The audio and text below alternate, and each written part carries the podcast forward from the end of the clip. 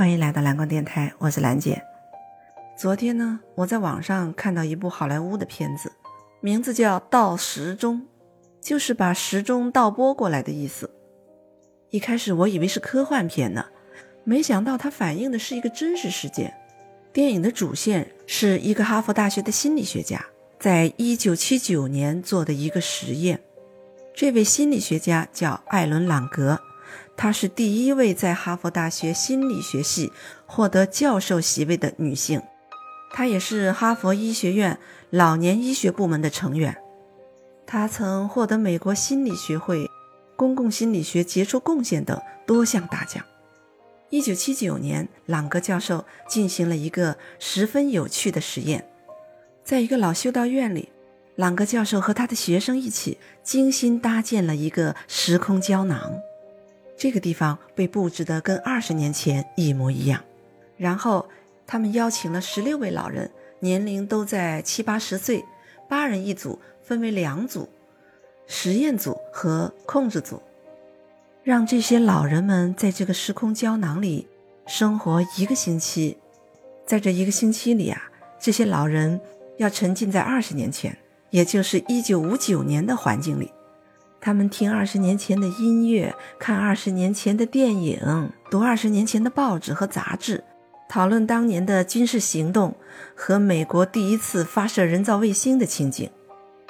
这两组老人都被要求要更加积极的生活，比如一起布置餐桌，一起收拾碗筷，没人帮他们穿衣服，也没人扶着他们走路。这七天里，老人们都沉浸在二十年前的环境里。唯一的区别就是，实验组的老人言行举止必须遵循现在时，要活在二十年前。什么叫活在二十年前呢？就是说呀，他们必须努力让自己像是真实的生活在一九五九年。而控制组的老人呢，用的是过去时。什么叫过去时？就是说是用怀旧的方式谈论和回忆二十年前发生的事情。实验的结果怎么样呢？结果是两组老人的身体素质都有了明显改善。实验前呢，他们都是由家人陪着来的，都是老态龙钟、步履蹒跚。这一周之后，他们的视力、听力、记忆力都有了明显的提高，血压降低了，步态、体力也都有了明显的改善。不过相比之下，那个实验组。也就是直接生活在一九五九年的老人进步更加惊人，他们的关节更柔韧，手脚更加敏捷，在智力测试中得分也更高。有几个老人甚至还玩起了橄榄球呢。一些局外人被请来看他们实验前后的照片和视频，他们几乎都不敢相信自己的眼睛。那一个星期里。这些老人的大脑和身体之间到底发生了怎样的改变？你能想象吗？其实这么多年来，关于这个实验的思考和质疑从来没有停止过。事实上，直到今天，朗格教授自己也还难以解释。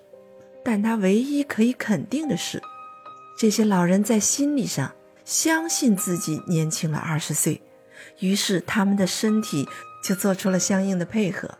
为了维持时间感，那些活在一九五九年的老人必须付出更多的专注力，也就是说，要更有意识地活在当下，因此他们的改善就更明显。虽然不至于返老还童，但是这个实验至少证明了，哪怕是已经七八十岁的老人，身体的衰老并非是不可逆转的。所以，朗格教授说。衰老是一个被灌输的概念。他说，老年人的虚弱、无助、多病，常常是一种习惯性无助，而不是必然的生理过程。关于衰老的很多思维定式是经不起推敲的。就比如说，人老了，记忆就一定衰退吗？答案并不是绝对的。脑神经科学的证据显示啊，一半以上的老年人，他们大脑的活跃程度跟二十多岁的年轻人比。并没有区别。那么，到底是什么抑制了老人真实的潜能呢？根据朗格教授的分析，这是因为啊，我们身处一个这样的社会，这个社会呢，崇拜青春，厌弃老年。这种被灌输的集体观念，首先就让你的意识先衰老，那身体为了跟你的意识合拍，也就跟着衰老了。